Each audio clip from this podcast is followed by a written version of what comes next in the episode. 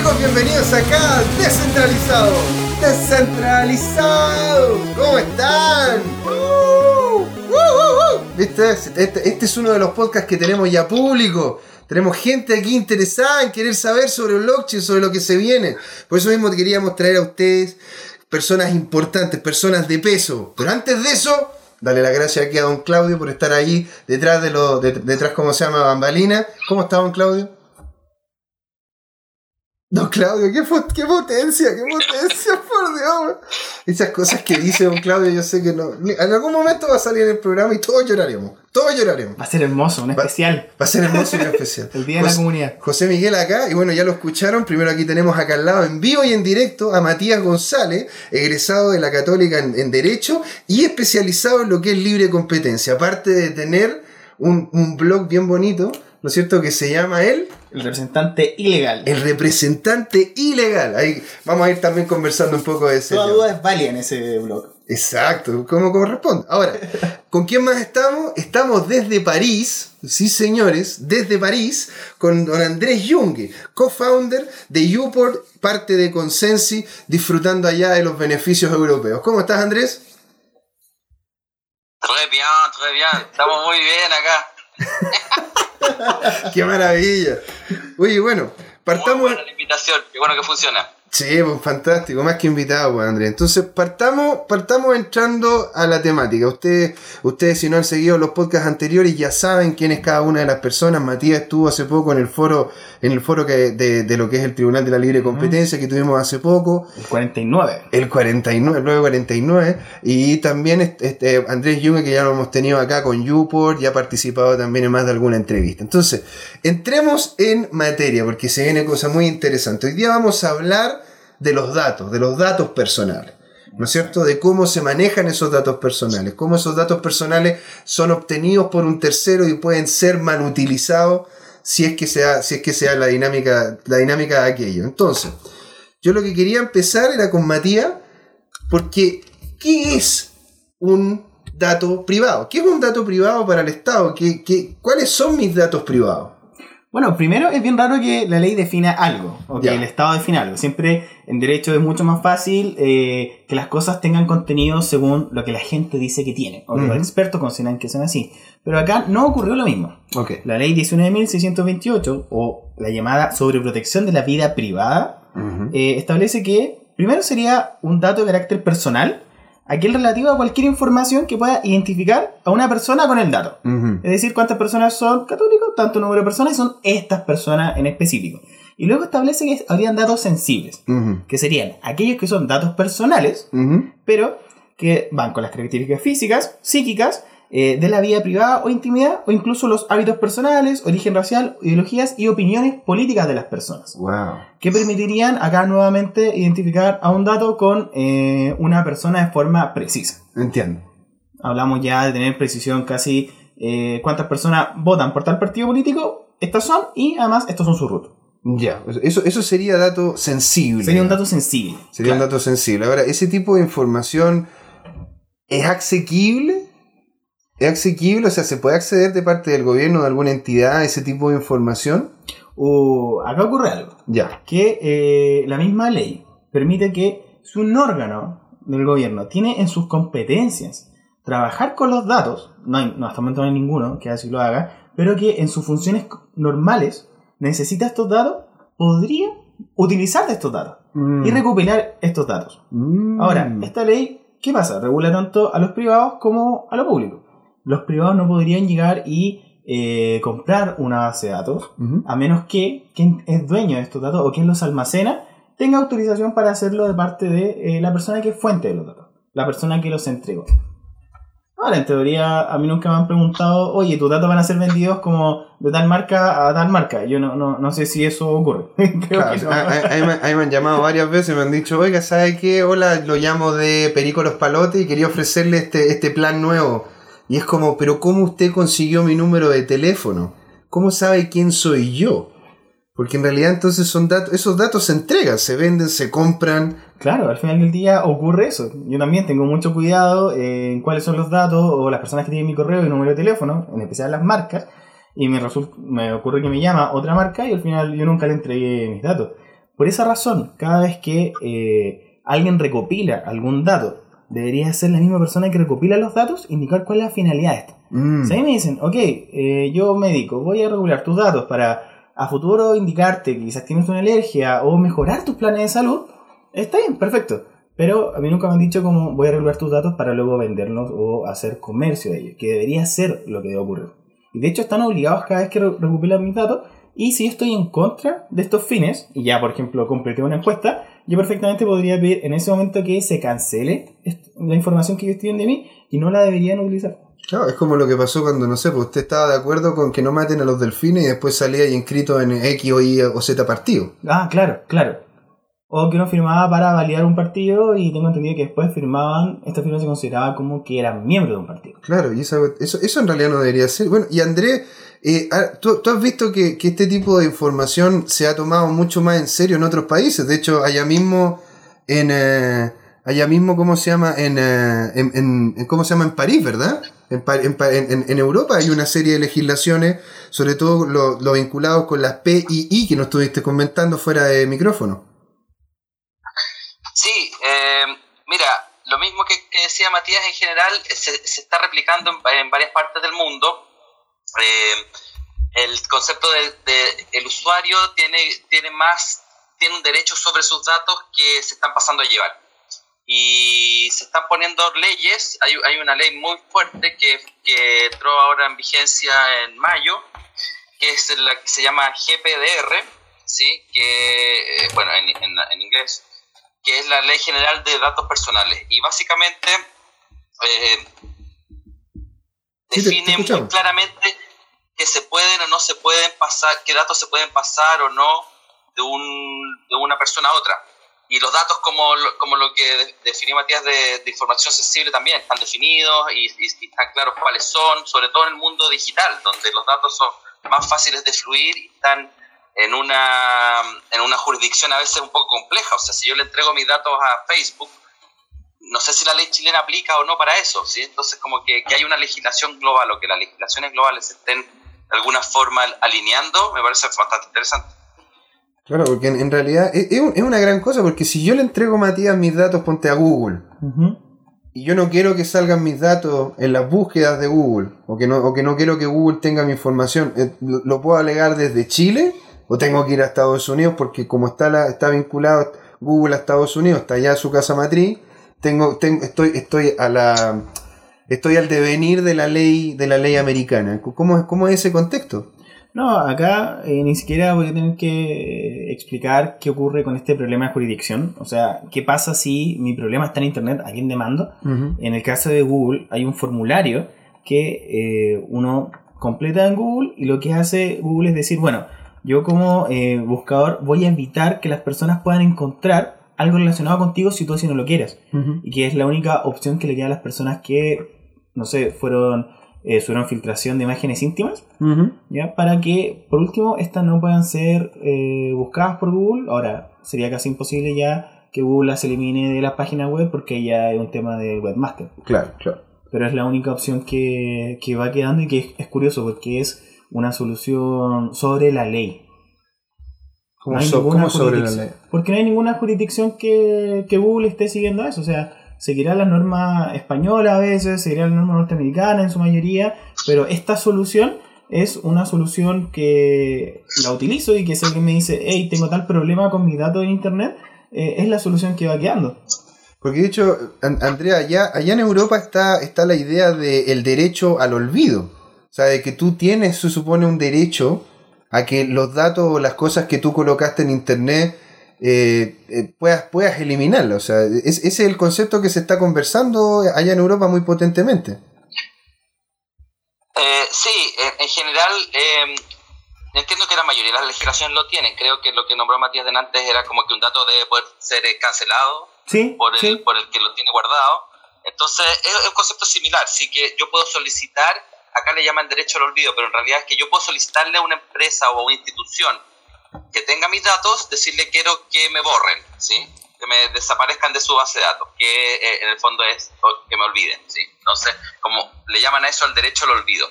Pero tiene harta discusión últimamente porque es lo que topa en el blockchain. ¿sí? En el blockchain eh, no, es difícil ejercer el derecho al olvido aunque el controlador, aunque, aunque el que haya puesto el dato quiera. Por eso está bien en la palestra el tema del derecho al olvido, pero en relación con el tema del blockchain. Claro, entiendo, entiendo. Ahora, eh, más, más, que centrarnos en el blockchain para poder eso dejarlo en el segundo bloque y hablar duro en eso, quisiera poder tener ahora un contexto un poco más claro de lo que está pasando con los datos. Por poner un ejemplo, Matías, si es que, si es que a mí me llama por teléfono la empresa X, Y o Z, porque consiguieron mis datos, porque yo no se los entregué, ¿ellos están incurriendo en una, en una falta a la ley? Yo, yo, están, ¿Están vinculándose conmigo de forma inapropiada? De hecho, comenzando por ahí ya hay una ilicitud. En cuanto a que ellos obtuvieron tus datos y tú no tienes idea de cómo lo obtuvieron. Primero la ley te permite, esta, esta ley de protección de la privacidad, en que tú puedes solicitar eh, a las bases de datos, a las empresas que manejen bases de datos, es decir, ok, yo José Miguel quiero que ustedes me digan qué es la información que tienen de mí. Mm. Luego yo podría solicitar modificación de algún dato, como por ejemplo tu estado civil. Si tu estado civil cambia y para ti es importante que una empresa te deje llamar como hombre soltero o como hombre casado, perfecto, que esta situación se cambie. Y ya por último, cancelar eh, mi información de una base de datos. Luego, esto debe ser gratuito. Mm. O sea, yo, ninguna empresa me puede decir, bueno, usted que tenía nuestra cuenta con nosotros, eh, le vamos a pedir tal monto de dinero para que esto se cancele. No, no pueden. Y en caso de que las empresas no respondan, la ley eh, es bien clara al establecer procedimientos que se llevan ante el juzgado de letras en lo civil del domicilio del responsable. Wow. O sea, yo podría demandar a la empresa. Y lo más curioso es esto, que se establecen multas entre las 5 y 50 UTM para la empresa que funciona en Chile. Oye. Sí, eso solamente por eh, vulnerar alguna acción o por perjudicar a la persona. Y si ya es perjuicio va más allá de incumplir la ley y me genera, no sé, algún daño moral o extra patrimonial, por ejemplo, se dijo que yo tenía tal tipo de enfermedades que en verdad no tengo, o de tenerlas, pero yo no quiero que la gente las sepa, eh, podría demandar indemnizaciones civiles ya con esto. Wow, o sea, y, eso es si es que yo me doy cuenta de que ese dato, ese dato está ahí, o si es que veo que es público y esas entidades lo hicieron público. Eh, por poner un ejemplo, no sé, la, lista de personas que, que tienen VIH, que se acuerdan que hace un tiempo atrás salió toda una... porque se filtró, se filtró la lista de personas que tenían VIH, y no todas las personas quieren que el resto sepa que tienen justamente la enfermedad, porque es, una cruz interna, una cruz que, lleva, que llevan las personas realmente internamente. Entonces, ese tipo de información puede ser llevada a un ámbito punitivo, es decir, llegar, y decir, oye, esto no puede ser de que esté mi información así abierta, o de repente, ¿qué pasa, qué pasa con, la dinámica, de ponte tú en Estados Unidos? Que, lo, que hay una lista de, personas que son pedófilas, pues eso es abierta y es libre. Y cualquiera puede entrar. ¿Hay una diferencia entre esos datos? ¿Hay una diferencia en el trato de la información privada ahí? ¿Cómo se ve acá en uh, Chile? Es que, eh, ya que mencionaste este registro norteamericano que hay para las personas que eh, cometen delitos sexuales. Ah, contra eh, menores. En el caso, claro, contra menores. En el, en el, caso, en el primer caso que tú me colocas de la publicación de las personas que tienen VIH, eso ya la ley lo permitiría en lograr la cancelación de esto. O sea, por favor, saquen eh, esta información de Internet. Ahora, eh, yo creo que si nos ponemos a conversar, vamos a encontrar tres o cuatro fuentes de datos como eh, root, domicilio de las personas que han salido de organismos públicos. Mm. Ahora, yo lamentablemente no he visto eh, demandas por esto. No he visto a alguien utilizando estas, las leyes que le estoy mencionando para lograr algún beneficio y para cancelar esta, esta situación. Pero son responsables los organismos públicos. En cuanto, por ejemplo, a las personas que eh, cometen delitos sexuales contra menores, en Chile también tenemos un registro al cual pueden acceder aquellas personas que tengan que contratar eh, a profesionales que, que trabajen con niños. Mm. Tíos del furgón, profesores, y estos eh, directores pueden revisar cada vez que tienen una contratación ok, si la persona que están contratando tiene algún, eh, alguna sentencia por pedofilia o eh, por publicar eh, material de pornografía infantil. Entiendo. Y, y, André, tú que estás vinculado muy fuerte con lo que son los datos y lo que es los datos, el cuidado del dato privado personal, ¿cuáles, cuáles han sido las, las principales las principales temáticas que te han puesto encima de la mesa que son, que son requeridas de manera consistente. No, es que constantemente me dicen de que este tipo de plataforma podría llegar y solucionar este problema de lo que es el cuidado de los datos. ¿Qué, qué, qué, reales soluciones te están pidiendo a ti como, en, como, como, como para poder seguir avanzando y que, y que, y que los datos sigan siendo resguardados? Um, a ver, en general, eh, las empresas no le daban mucho, mucho tema a esto, ¿sí? No era una cosa que, que fuera un, de mucha preocupación. Ahora sí ya es una preocupación porque, bueno, las leyes están más duras y por otro lado, eh, son los usuarios mismos los que están solicitando o están demandando socialmente más protección sobre sus datos. Eh, entonces, en ese sentido, bueno, eh, hay, hay varias soluciones. En general la solución que, que he escuchado, que, que, me asusta un poco, es cuando la gente dice, bueno, pongamos esto en el blockchain porque es más seguro. Mm. Y bueno, eh, el, el, blockchain es para otra cosa, ¿sí? Entonces yo creo que se, confunda, se confunda eso un poco encriptación con blockchain. Entonces eh, creo que ahí hay, hay, hay, hay, un, hay un momento para educar que, que falta. Pero lo otro que me parece que está sucediendo muy interesantemente es que son los usuarios los que están diciendo, mira, yo no solo quiero que guarden mis datos, yo ya no, ya no creo que en realidad usted, las, las empresas van a guardar los datos es, de forma segura, así que yo quiero guardar mis datos. Mm. Entonces se está armando todo un, un, movimiento de lo que se llama la identidad soberana, que tiene que ver con los usuarios demandando, quiero tener eh, mis datos, no quiero confiárselos a nadie, ni quiero confiar en que ellos me los van a guardar, porque aunque hay leyes o aunque traten de hacer el mejor esfuerzo, Ajá. igual es, eh, es, muy fácil que se los quiten. Entonces, incluso hay empresas o instituciones que están diciendo, sabes que en realidad está súper riesgoso tener datos de usuario aquí en mi base de datos, entonces, ¿por qué no usamos sistemas de identidad soberana donde podamos entregarle los datos a los usuarios y que ellos los presenten cuando quieran y yo en realidad no tengo nada guardado y no soy un, un, un potencial riesgo? ¿Sí? Claro, o sea, no, no convertirse ellos mismos como en un honeypot donde pueden llegar y atacar para poder hacer para poder sacar información y datos sensibles, sino que sea, sea una relación netamente de servicio donde, donde la, es la otra persona la que tiene sus propios datos privados y los maneja él o ella. Y claro, y los datos que se van generando en la, eh, por la interacción con la compañía también son entregados al usuario. O sea, es eh, el banco el que dice, ok, no tengo deuda o tengo deuda, etcétera, y eso lo, lo, lo, se lo entrega al usuario para que el usuario lo pueda presentar en algún otro lugar y, y, mostrar. Y el banco, una vez que lo entregó, podría deshacerse del dato si es que no lo necesita. ¿sí? Porque estaba escuchando lo que decía Matías y me llamó la atención que eh, yo podría, según la ley chilena, entonces solicitarle a mi banco que me borre los datos que tiene de mí. Sí, si eso cuanto... choca con una ley que dice algo así como tiene que retener la información de sus clientes por cinco años. ¿Cómo se resuelve? ¿O el DICOM sería ilegal? No, ah, el DICOM no es. Pero... es que el DICOM eh, es compatible. con esta ley. el DICOM fuera ilegal. Ahí, el, el, mundo la, el mundo la gominola están felices, bueno, ahí No, porque eh, la posibilidad de cancelar los datos, en especial bancarios, solamente eh, se pueden tener estos si tienen algún fundamento legal. Entonces cualquier obligación que yo tenga pendiente, cualquier crédito que yo aún no pague, eh, el banco tiene la autorización legal eh, para mantener estos datos. Ahora, los datos que no se pueden tener son eh, de aquellas obligaciones que yo ya cumplí como deudor. Y que ahí incluso ley establece un plazo de 7 días hábiles para que el, el acreedor indique a quien almacena los datos, a quien es responsable de esta base de datos, eh, que esta situación cambió. Entonces, por eso DICOM eh, es legal en cuanto eh, DICOM registra eh, deudas que todavía están sin pagar. Um, sí, pero entiendo que si el banco, yo, yo tengo una relación con el banco, uh -huh. el banco puede tener guardado que yo le debo, y, y, entiendo que es muy patuvo que yo le diga borra eso, sí.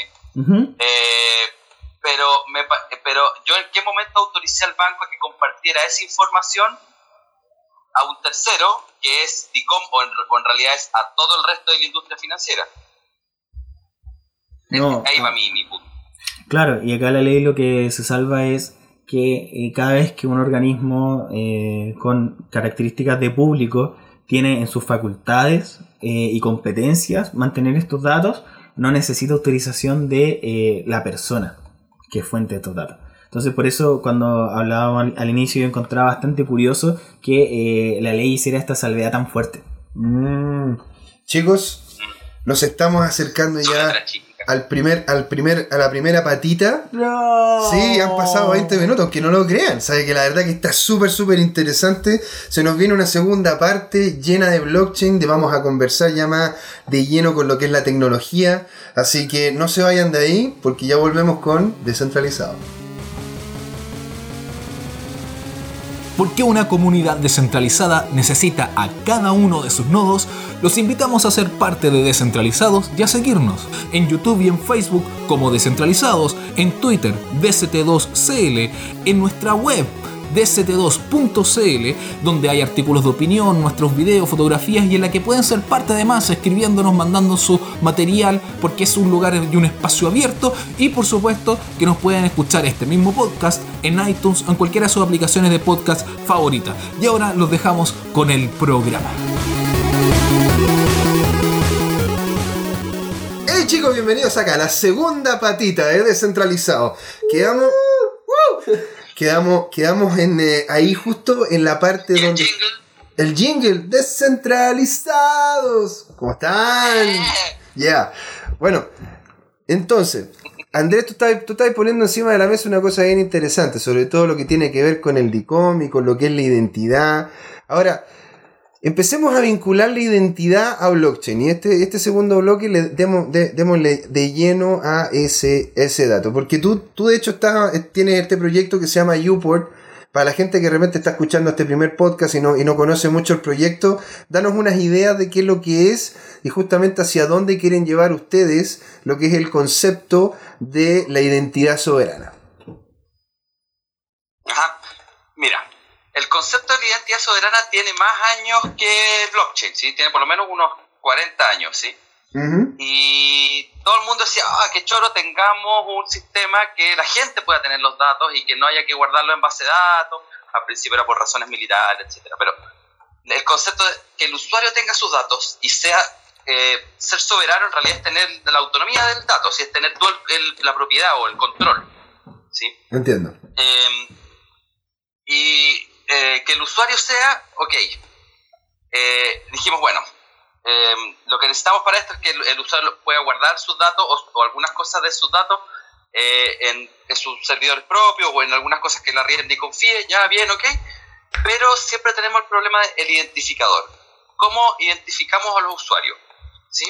Entonces, porque yo puedo ponerle un número, pero ese número no lo controla él. Entonces, ¿cómo hacer una forma que permita que él tenga el control sobre eso?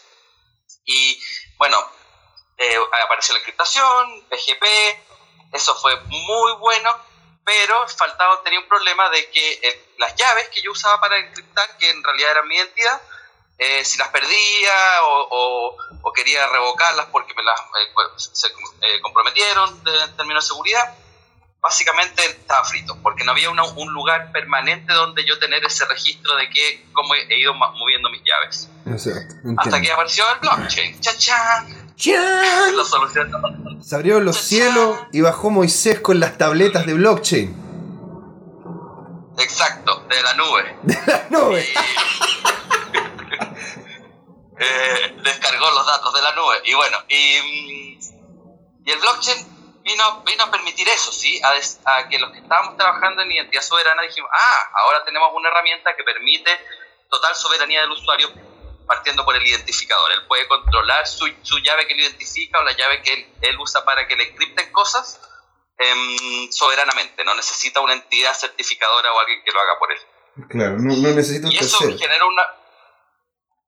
Claro, eso genera una revolución bastante fuerte. De hecho, ya hay varias compañías que están eh, trabajando en esto. Nosotros en Uport somos una, pero antes de venir a París estuve en una conferencia en Barcelona que era entre todas las empresas que estábamos haciendo identidad soberana Ujú. y la gente de la, de la W3C, que son los que hacen los estándares de Internet, el HTTP, el HTML, todas esas cosas, salen de ahí Mm. para hacer un estándar de identidad soberana común. Y que, y que todas estas ideas que estamos teniendo, bueno, tengan se puedan usar a futuro, ¿sí? Y, y, es como estar inventando el mail, ¿sí? Tenemos que ponernos de acuerdo cómo son las direcciones, son los protocolos básicos, pero después cada uno tiene su propio mail. Aquí es lo mismo, cada uno va a tener su propia identidad soberana con su sistema, YouPort será uno, hay otros, no, todos tan buenos como YouPort. Ah. Oye, hasta acá se sintió la humildad, weón, desde París está yo. Uy, cruzó continentes, continentes cruzó. No, hay, hay unos súper buenos, hay unos donde hay, uno, hay un premio Nobel de Economía, así trabajando. Entonces, ah, ¿en serio? ¿Nos podríais también comentar un poco del ecosistema de, de, de esa Sí, bueno, básicamente todos tienen como la misma idea, ¿sí? Eh, guardemos las llaves en el blockchain, solamente están todos, estamos todos de acuerdo que poner datos, aunque sean sensibles o no sensibles, de alguien en el blockchain es mala idea por la simple razón que no se pueden sacar. ¿Sí? Mm, Entonces, eh, ya por lo menos todos estamos de acuerdo con eso. ¿Y cómo se guardan las llaves y todo? Bueno, ahí hay algunos que dicen, bueno, usemos el blockchain de Ethereum, otros dicen usemos el blockchain de Bitcoin, que es más grande, otros dicen hagamos un blockchain de pura identidad, no más solo para esto. Entonces la implementación en el fondo un poco varían eh, y tienen que ver también con los incentivos y ahí por ahí tiene que ver con todo esto de, la economía, de la criptoeconomía, así de como incentivo que el blockchain eh, no, no sea atacado, siga creciendo, etcétera. ¿sí? Mira, desde la... En la práctica el concepto es similar entre todos. Sí, perdón. Sí, sí, no, eh, desde, desde la... Yo, poniéndome desde el lado del, del, del, abogado del diablo, te fijas, o sea, poniéndome desde el otro lado, yo digo... A mí, a mí, yo ya tengo una cantidad de información privada en varias instituciones que tampoco están, tampoco ellos van a borrarla porque, no sé, la, si voy a la clínica A, B o C, ellos tienen donde, cuando yo nací, mi fecha de nacimiento, tienen el lugar donde yo nací, tienen una serie de información que es privada, no sé, por los exámenes que me hice, mi nombre, mi dirección, etc. Entonces, eh, por, qué sería malo? Eh, es como poder colocarlo en contexto. ¿Por qué sería malo de que mi información estuviera en el blockchain si soy yo el único que realmente la puede manejar? ¿Qué me importa realmente si es una información que no se puede cambiar, bajar o modificar? Si realmente soy yo el único que tiene acceso a ella. Y si yo llego a dejar de tener acceso, bueno, esa información no pueden tener acceso otras personas. ¿Por qué, ¿Por qué cómo se llama? Sería malo tener esa información ahí arriba y, y, y, y, no, y no simplemente tener lo que es la llave, que es lo que, está, que es lo que se está proponiendo. Sí, porque el blockchain es transparente. Todos, la, el, la gracia del blockchain es que es transparente, así que todos tenemos la misma copia de la base de datos y podemos auditarla. Nadie tiene ninguna parte secreta. Entonces, todo lo que yo guarde en el blockchain es público por definición. No es que el que lo guarda puede verlo, sino que cualquiera puede verlo. ¿sí? Incluso el argumento de mira, ¿sabes qué? Lo voy a guardar encriptado y yo voy a tener la llave de desencriptación, mm. cosa de que cualquiera en el resto del blockchain no lo va a poder ver. Funciona hasta, hasta el momento en que me, me logran descubrir la clave. Y eso es un tiempo que es finito, que se puede calcular, incluso dados los computadores que tenemos ahora, cuánto cuesta en plata desencriptarlo. Ahora, y a medida que van mejorándose los computadores, cada vez cuesta menos plata desencriptar algo. Entonces, em, ah. en el fondo, oh. la idea de encriptar algo tiene un sentido de seguridad siempre y cuando, cuando eh, yo lo pueda sacar y reencriptarlo de nuevo para que el tiempo de desencriptación de algún atacante tenga que repetirse nuevamente. Entonces, en el blockchain, aunque vaya encriptado, que no lo pueden ver en un principio, al quedar permanente ahí, siempre está la posibilidad de que en algún momento alguien sí lo pueda sacar. Mm, Entonces, eh, su posición de ¿Por qué si yo lo pongo en el blockchain, si soy el único que puede verlo? Es que al, momento que pusiste algo en el blockchain, todos lo pueden ver. Es, el, la gracia del Bitcoin, o sea, del blockchain, está para eso. Entiendo. Ahora, el, que esté esta información, que esté esta información arriba, o que la tenga un tercero, o que, la o que esté en blockchain, ¿tiene algún tipo de impacto, Matías, en ámbito legal? Ponte, que esté en, que, que la tenga una entidad como un hospital. Tiene un cierto peso diferente si la, esa información la tiene una empresa de telecomunicaciones. Tiene un peso diferente si esa, esa información la tiene Uport o si esa información está en blockchain. ¿Hay alguna diferencia en el contexto legal de lo que es la apropiación de esa información privada? Uh, es que comencemos que la, la ley, la ley chilena han apuntado a que los datos personales deben ser eh, privados. Mm. Incluso esta ley eh, se va a cambiar muy pronto, ya está casi terminada la discusión legal, y nuestra duda es, por ejemplo, ¿qué organismo debería fiscalizar esto? Mm. ¿Lo debería fiscalizar el Consejo de Transparencia? Donde la lógica es que los datos y la información debe ser pública. Mm. O deberemos generar un organismo distinto, también gubernamental, independiente, pero que eh, proteja la privacidad. de esto. Mm. La ley nunca pensó, ni se imaginó, ni ningún abogado, eh, que los datos podían estar en una blockchain.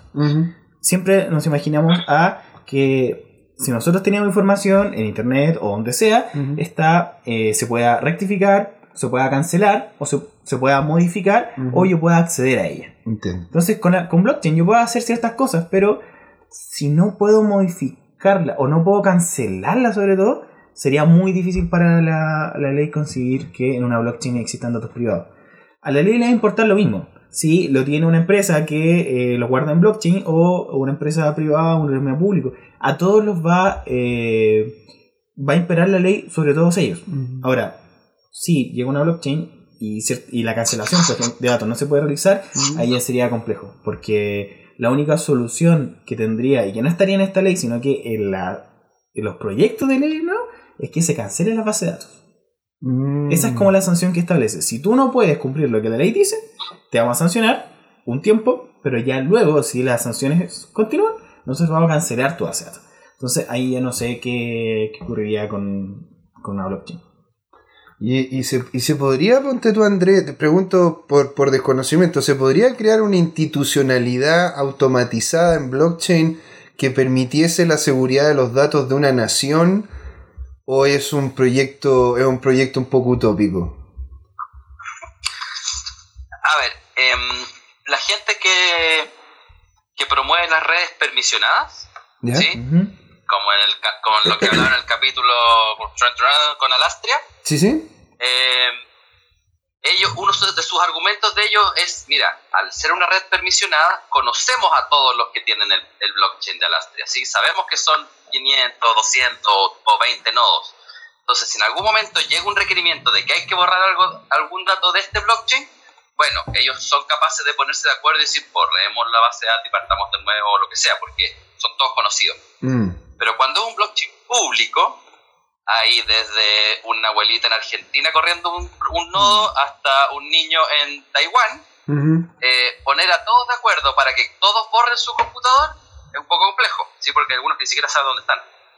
Em, entonces, en ese sentido, la- la- las blockchain públicas tienen el problema de que realmente es imborrable, versus la- o, o prácticamente imborrable, ¿sí? Y, pero las blockchain permisionadas tienen esa gracia que di- dicen ellos, para nosotros es más fácil cumplir la ley, porque si nos piden borrar algo, por último podemos apagar los computadores que sabemos que podemos matar la red entera si queremos. Y eso, y eso, ah, pero eso les permite mayor, o sea, eh, permite mayor, mayor edición de lo que es la base de datos, pero ¿te entrega a ti mayor seguridad sobre tus datos? Porque están encriptados de todas maneras, ¿no? Sí, eh, de nuevo, el, el, el, eh, el encriptado, eh, mala idea también, porque en el fondo si siguen en la base per- permisionada, pero están encriptados, igual están eh, expuestos a un ataque de alguien que los intente desencriptar, porque son los que están mirando los que lo ven. ¿sí? Solo cumple con el aspecto legal de poder cancelar, como dijo Matías, la base de datos si es que eso es requerido por, por un juzgado, una autoridad. Entiendo, entiendo. Y entonces, en, en este momento, ¿cómo es que se quiere seguir avanzando con la legislación? Porque claro, me imagino que este, este, este cambio tecnológico, este cambio de paradigma, es sumamente potente y de que, de que pase a ser el Estado el garante de la identidad de la persona, porque es el Estado el que te entrega el carnet, que acredita de que tú eres tú y que tú tienes un número y que va a pagar impuestos, etc, etc, termina siendo uno el garante de su propia soberanía. Entonces, ¿cómo, ¿cómo va a afectar eso la dicotomía con la ley? Porque la ley es para todos, pero aquí estamos hablando de que soy yo el que tiene que mantener los datos. O el que yo soy el que quiere mantener los datos. ¿Cómo, cómo, cómo se va eso a avanzar, pues, Matías? O sea, Bueno, eh, de hecho, eh, los proyectos de ley eh, están. Ahora eh, faltan cosas que definir. Como lo que mencionaba, si eh, el organismo a cargo de la protección de datos va a ser el Consejo de Transparencia, porque se quiere generar, y la ley genera, una agencia protectora de datos personales. Ahora, ¿quién va a ser el jefe de esta agencia? Es un, un buen punto. Y de hecho, si uno observa la actividad del Consejo de Transparencia, ahora es el Consejo de Transparencia el que da eh, consejos de cómo cuidar tus datos personales. O sea, el Consejo de Transparencia, a mi entender, claramente está apuntando a quién va a ser el jefe de la agencia. Ya. Si es la agencia gubernamental y es independiente, en la lógica de que existirían datos privados, eh, me pasa algo. Me gusta la idea porque lo entiendo. Entiendo cuál es el asunto de fondo que no debe ser en transparencia. En el caso de eh, cómo funcionan las cosas en Chile, es muy difícil crear un organismo de la nada. Mm. No se entiende. Y lo que es muy posible que si generamos la agencia en el- de protección de datos personales en algún momento choque con el Consejo de Transparencia y ante eso eh, no tengamos claro cuál va a ser la decisión y vamos a estar 5 o 10 años todavía todos los usuarios esperando qué va a ser lo que va a ocurrir y mandando a los abogados a hacer litigios que no van a tener eh, una respuesta rápida por ningún lado. En definitiva, la, la- eh, eh, si es que se llega a generar una nueva institucionalidad, podríamos terminar en una estagnación, donde nadie sabe hacia dónde va hasta que no se aclare justamente qué hace cada, cada institución y hasta dónde llega Claro. cada una. Eso es la hipótesis de que esta agencia de datos personales esté fuera del Consejo de Transparencia. Que en su primer momento era una idea que eh, yo apoyaba, pero que ahora, claro, dándole una vuelta más larga, eh, quizás no es tan malo que esté en el Consejo de Transparencia.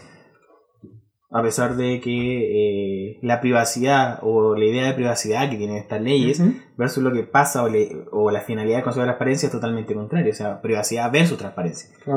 Son agua y aceite, no. Ahora, y, y, y- pero esto, esto también lo están ya probando otros países, ¿verdad Andrés? Porque de hecho, de, hecho yo cuando conocí a Andrés estaba ya conversando con Dubai, hay, hay serias, serios avances, te fijas con eh, ahí en, en- en- en Suecia con, eh, con, el, con el cantón de Zug, hay varios avances que se están haciendo en Estonia, entonces... ¿Cómo es que están llevando en este momento esos países que, que más allá de lo que es la, la legislación de, de los, de los derechos arco, el derecho al olvido, ¿qué es lo que, cuáles son las implementaciones reales que están haciendo estados en lo vinculado con, eh, con la soberanía de los datos, Andrés?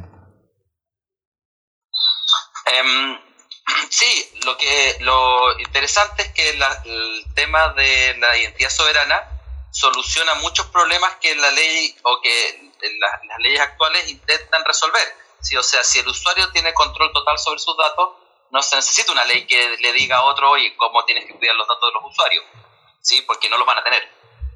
Entonces, en ese sentido, hay muchos gobiernos que están diciendo, bueno, quizás en vez de que nos gastemos en hacer miles de leyes y organizaciones que fiscalicen las leyes, etcétera, ¿por qué no de alguna forma migramos a la identidad soberana para nuestros ciudadanos? ¿sí?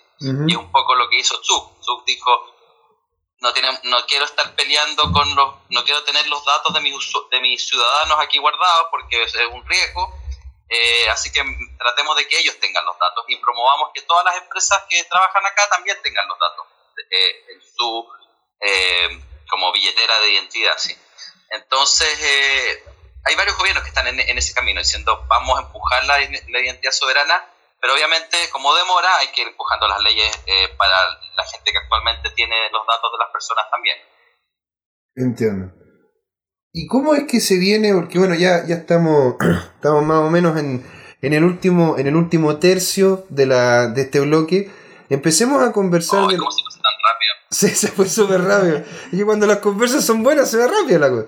Entonces, ¿cómo es que ahora, ahora me gustaría me gustaría que empezáramos a centrarnos porque ya vimos lo que pasaba antes, lo que está pasando ahora. Empecemos a centrarnos en lo que va a pasar a futuro, ¿no es cierto? Porque, claro, eh, nosotros en este momento tenemos, tenemos una situación compleja donde no se tiene claridad hacia dónde se va a ir con la legislación sobre criptomonedas. Y si no se tiene claro lo que, so- lo que se va a hacer con criptomonedas, imagínate sobre la identidad, sobre identidad, ¿cachai? En, en base a blockchain. Entonces, yo, yo la verdad que me gustaría, dado que ustedes tienen, tienen mayor conocimiento que yo en este tema, poder, poder dejarles la, la- el, escenario que, y, que nos, y que nos explicaran también al público para dónde va, dónde va esto, ¿Qué, cuál es el futuro de la identidad, cuál es el futuro de la tecnología vinculada con la identidad. si es que realmente a futuro vamos a tener estados. ¿Es necesario tener un estado? Ah, Sí. pero nos fuimos Sí, bien a ¿no? futuro. Sí, o sea, y yo lo tiro la pelota porque la sí, verdad que como yo... 10 años. Claro. bueno, 10 años son es acá al lado, imagínate. O sea, en- entonces, por eso yo quería saber, anda, ¿qué- ¿cuál es el futuro que viene? ¿Qué es lo que, qué es lo que nosotros como ciudadanos vamos a tender a ver en, eh, en lo que es el contexto de, de- de soberanía? en eh, ámbito legal, en ámbito, en, en ámbito tecnológico y cómo es- también se van a empezar a vincular eh, las personas con, eh, con blockchain en ese sentido. A ver, partamos con Andrés. A ver, ¿cómo veo yo el futuro? Eh, Negro, muy negro. Todo está mal. eh, no, no, mira, si logramos sobrevivir al cambio climático o no nos destruimos nuclearmente, Ya. eh, vamos a tener em, que la gente va a tener, ser propia de sus datos, ¿sí? de todos sus datos. Eh, todo lo que yo genero, desde cuando me levanto en la mañana, cuánto respiro, cuánto, eh, eh, qué, a qué rutas hago, eh, qué me pongo, qué como, todo, ¿sí? Eh, y el usuario, al ser dueño de sus datos, eh, los datos tienen un valor, ¿sí? Pregúntenle a Facebook si no cuánta plata ha ganado vendiendo los datos de los Claro. usuarios. Claro, claro. los usuarios pueden ser dueños de sus datos y vender y monetizarlos, porque las empresas van a seguir requiriendo. A decir, mira, yo quiero en realidad hablar solo con gente que le gusten los autos negros y los perros a pastor alemán. Y entonces tú puedes hacer esa consulta a los contenedores de identidad de los usuarios y, que se te- y que te digan yo, yo, yo soy de ellos a cambio de un monto para poder interactuar con ellos directamente. Entonces, hay una monetización de eso, hay una economía del dato personal que va inevitablemente a hacer que los, em, los usuarios sean dueños, o sea, al ser dueños los usuarios de sus datos, va a permitir que lo puedan monetizar. Ahora, con respecto a los países Estado, bueno, el Estado no solo provee identidad, sí provee otras cosas. Eh, si logramos que en algún momento todas esas cosas las, nos- las podamos proveer individualmente, o sea, donde yo en realidad no tenga que tener un, eh, un Estado que me provea ciertos servicios, y ya hay algunos que desa- han, desa- han ido desapareciendo, pero todavía hay otros que van a quizás seguir existiendo. Em, pero sí, yo creo que la identidad en general soberana nos va a permitir no solo eh, ser dueños de nuestros datos, sino que interactuar con los otros humanos desde un lugar donde no interactuamos como Estado, sino que interactuamos como personas. De hecho, a mí me llamó la atención que en la conferencia de identidad, en la Rebooting Web of Trust, había un chico que estaba diciendo ya, eh, yo creo que las Naciones Unidas ya está terminando, entonces tenemos que empezar a, a pensar la organización de humanos unidos. Wow. ¿sí? Eh, Wow. Mm. ¿qué, vamos, y qué vamos a querer? Entonces él tiene todo un proyecto de la United Humans, donde eh, visualiza las, las- los seres humanos soberanamente, eh, soberanos, interactuando entre ellos para construir un- o, de, o de tomar las decisiones a nivel de planeta. ¿sí? Wow. Y él cree que eso va a ser en siete años. En- Siete años. En siete años. Estamos En 2019, siete marzo. Entonces le digo, Anoten. ¿no te estás no te estás acelerando un poco? Y me dice, no, si así, mira la velocidad de los cambios.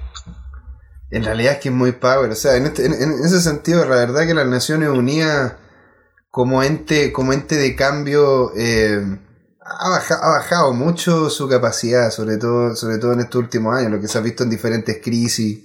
En ese sentido te encuentro mucho la razón, Andrés. Y Matías, ¿tú qué opinas del tema? Yo le tengo mucha fe a la identidad soberana como una solución a problemas actuales. Ahora, yo creo que por ningún motivo esto va a ser algo que llegue desde los estados, sino que va a ser algo desde las personas, desde abajo, en que nos vamos a saltar el estado en un momento. Va a llegar un momento en que vamos a desconocer el estado, pero es difícil. Yo considero que eh, no puedo ser de aquí a 7 años. Yo diría de aquí a 20, 30 años podría haber un cambio. Ah, bueno, en Chile sí. Claro, Claro. en Chile sí, claro. Ahora, el, el- pero en, al- a futuro, tú entonces dices de que no, no, no va a haber una legislación sobre identidad de datos, sino que en realidad vamos a ser simplemente personas dentro de una regionalidad que van a poder manejar su propio su propia información. ¿Eso es lo que dices tú, Mate? Yo creo que la gente va a tener mucho más cuidado de eh, qué información comparto, quiénes son las personas que tienen acceso a mi información, al punto de que cada uno de nosotros sería eh, un perfil distinto, una persona distinta en cuanto a los datos que eh, acumula. Yo no estoy viendo que la legislación latinoamericana tenga bastante uso y eficiencia cuando tratan de otros personales, he visto todo lo contrario. Que al final no llega a ser más allá de una cosa de marketing, es casi eh, el nuevo producto de la economía, el nuevo petróleo de este, de este ciclo. Por lo tanto, va a ser la persona la que va a, de- va a alejarse de eso. No veo a los estados tan capaces de eh, solucionar estos problemas. Entonces, Mm. por eso apuesto que la identidad soberana van a ser, pero desde las personas. Entiendo. O de organismos eh, supraestatales, pero que no tengan nada que ver con los estados, Buenísimo. ni los gobiernos.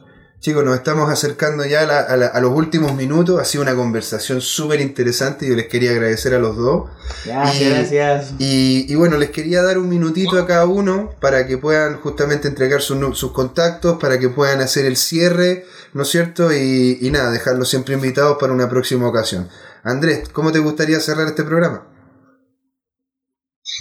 Em, que dé mis contactos, me estás pidiendo que eh, entregue mi información.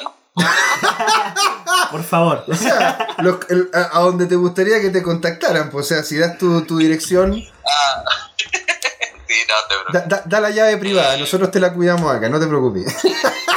Sí, no se preocupen.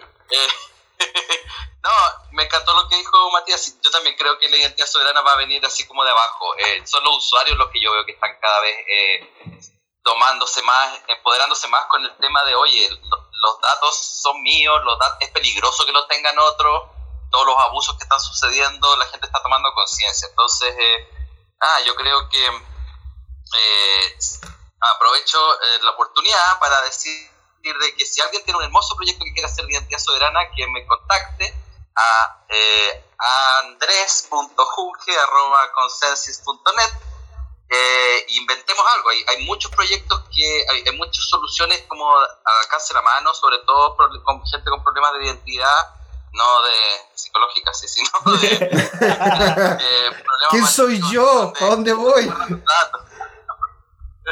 sí, eh, porque podemos hacer proyectos súper interesantes ahora ya, la tecnología ya está. Entonces, eh, traen casos de uso, cosas para hacer, fantástico. Yo feliz para eso. Gracias. Maravilla. Estimado don, don Matías. No, en mi caso, las personas más, más modernas, más millennial, eh, al Instagram arroba representante.ilegal o a Telegram representante ilegal. Y ya las personas más formales, eh, estoy participando en el Centro de Derecho, Ciencia y Tecnología de la Universidad Católica, eh, dirigida por el profesor Raúl Madrid. Así que cualquier cosa me escriben un correo a migons.uc.cl, es de Matías Ignacio González, 13 arroba uc.cl. Eh, mándenme a sus abogados o a sus licenciados o egresados de derecho porque tenemos muy buenas actividades para, para este año. Maravilla. Bueno, chicos, entonces vamos cerrando. Yo también me despido. Muchas gracias por estar ahí. Muchas gracias, don Claudio. Me hace llorar, es increíble. Es que lo que pasa es que no lo escuchan. No lo escuchan, pero ya lo, ya lo van a escuchar. Es un hombre Es que. poesía en persona. Es una poesía en persona, o sea, ya el Y en accesorios. Es accesorios, es maravilloso. Bueno, muchas gracias Andrés, muchas gracias Matías. Y esto entonces fue Descentralizados.